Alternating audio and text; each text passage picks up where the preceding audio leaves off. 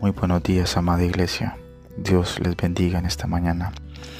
Nos encontramos aquí en este nuevo día dándole gracias a Dios y en este tiempo de devocional donde lo he titulado La palabra de Dios el alimento para nuestra alma y me gustaría dar inicio a este pequeño segmento a través de una oración dándole gracias a Dios por un día más de vida y sobre todo por su grande amor y misericordia. Oremos, amados. Señor, en esta mañana, Rey de la Gloria, nos presentamos ante tu presencia, Señor, buscando tu rostro, buscándote, buscando tu presencia, Padre Celestial, que es lo que realmente nosotros necesitamos. Señor, esta mañana te pido que tú tomes este tiempo de bendición, que tú tomes este momento, Padre, y que tú puedas tocar los corazones, puedas tocar nuestras vidas puedas tocar nuestra mente. Que a través de tu palabra, Señor, ella nos infunda aliento, Señor, y que podamos ser transformados conforme a tu imagen, conforme a tu Hijo amado Jesucristo. Señor Rey de la Gloria, te pido en esta mañana que tú nos hables a través de tu palabra, tú nos confrontes, que tú nos enseñes, que tú nos redargullas y que a través de tu misma palabra, Señor, podamos ser corregidos en nuestros caminos, Señor. Te damos una vez más gracias a través de tu Hijo amado Jesucristo, en el nombre del Padre, del Hijo y del Espíritu Santo. Amén y amén. Amados, he empezado esta, esta nueva forma de, de estudiar la palabra de Dios y en audio.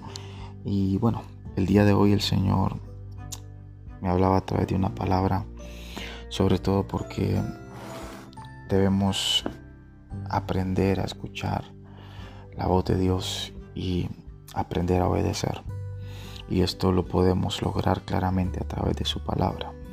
Entonces, en esta mañana el Señor me llevaba al libro de Isaías capítulo 1, precisamente versículo 16 en adelante.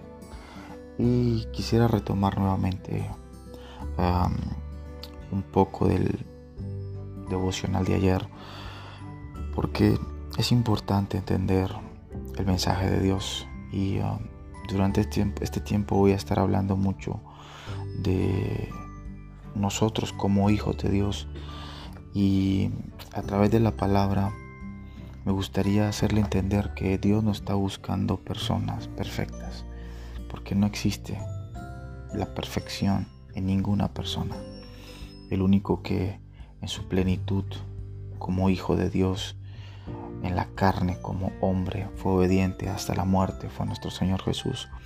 Pero nosotros como tal, hoy por hoy estando en Dios, para poder cambiar, para poder llegar al propósito y a cumplir la voluntad de Dios, debemos ser conscientes que nuestra vida cada día debe ir mejorando, perfeccionándose y esto lo podemos lograr a través de la palabra de Dios. Hay un sinfín de cosas que suceden en el corazón. Cuando hablo del corazón hablo metafóricamente, tomando en cuenta que en la palabra de Dios el corazón hace elocuencia al alma, donde se mueven nuestros pensamientos, donde reconocemos y podemos ver que es bueno y que es malo delante de Dios. Y es allí donde surgen un sinfín de cosas que si no las entregamos al Espíritu Santo de Dios y que si no las llevamos a los pies del Maestro, pues sencillamente sería muy difícil uh, poder crecer y avanzar en la vida cristiana. Quiero recordarle que Dios cuando nos encontró nos encontró de una forma donde estábamos muertos en nuestros pecados, en nuestros deleites. Y al Él darnos vida a través de su Espíritu y a través de su Hijo amado Jesucristo, quiere que día tras día podamos ser formados a la imagen del unigénito Hijo de Dios, Jesús. Entonces, para esto quisiera leer eh, en el libro de Isaías, capítulo 1, versículo precisamente del 16 hasta el 20. Y leemos la palabra de Dios en el nombre del Padre, del Hijo y del Espíritu Santo. Lavaos y limpiaos, quitad la iniquidad de vuestras obras de delante de mis ojos, dejad de hacer lo malo, aprended a hacer el bien, buscad el juicio, restituid al agraviado, haced justicia al huérfano, amparad a la viuda. Venid luego, dice Jehová, y estemos a cuenta. Si vuestros pecados fueren como la grana, como la nieve serán emblanquecidos. Si fueron rojos como el carmesí, vendrán a ser como blanca lana. Si quisieres y oyeres, comeréis el bien de la tierra.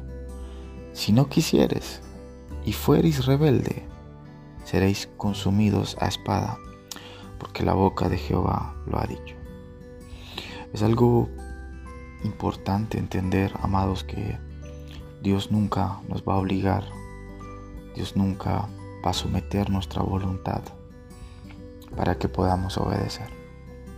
Lo maravilloso de Dios es que Él nos ha dado un libre albedrío y nos ha dado una voluntad en la cual nosotros sabemos lo bueno de lo malo.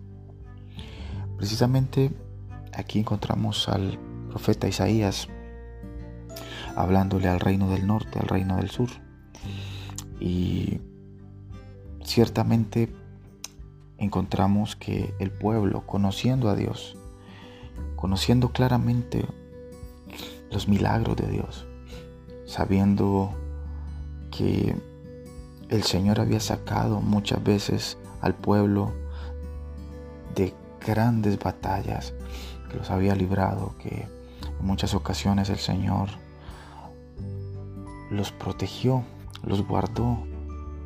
Y sin embargo, el pueblo de Dios de una u otra manera se empezó a alejar. Y yo pienso que viendo estas actitudes en el pueblo de Israel, podemos entender cómo la iglesia hoy se puede comportar. Y cuando me refiero a la iglesia, me refiero a nosotros mismos personalmente. Cada uno de nosotros tenemos un diario vivir.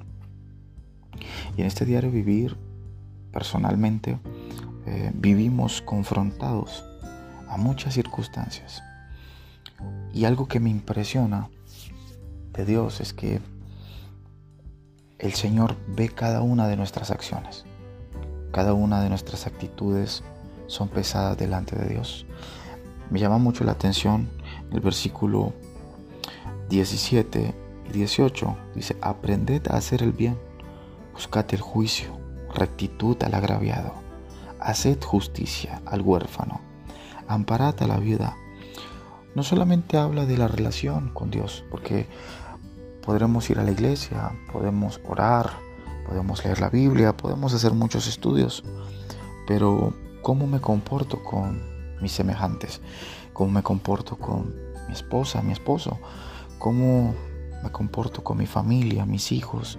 ¿Cuál es mi actitud en mi trabajo? Es que en todo lo que estoy haciendo, estoy haciendo justicia. Sabemos que la justicia que debemos hacer es la justicia que la palabra de Dios nos enseña como tal. Y algo muy hermoso que dice en el versículo 18. Venid, luego dice Jehová, y estemos a cuentas. Dios ama cuando sus hijos están a cuentas con Él. Si algo he aprendido que Dios no le debe nada a nadie en mi largo caminar con el Señor, y creo firmemente que en este tiempo Dios no le debe nada a la humanidad. Antes somos nosotros los que le debemos todo a Él. Y es importante entender, iglesia, que la actitud de los hijos de Dios tiene que ser una actitud particularmente una actitud genuina.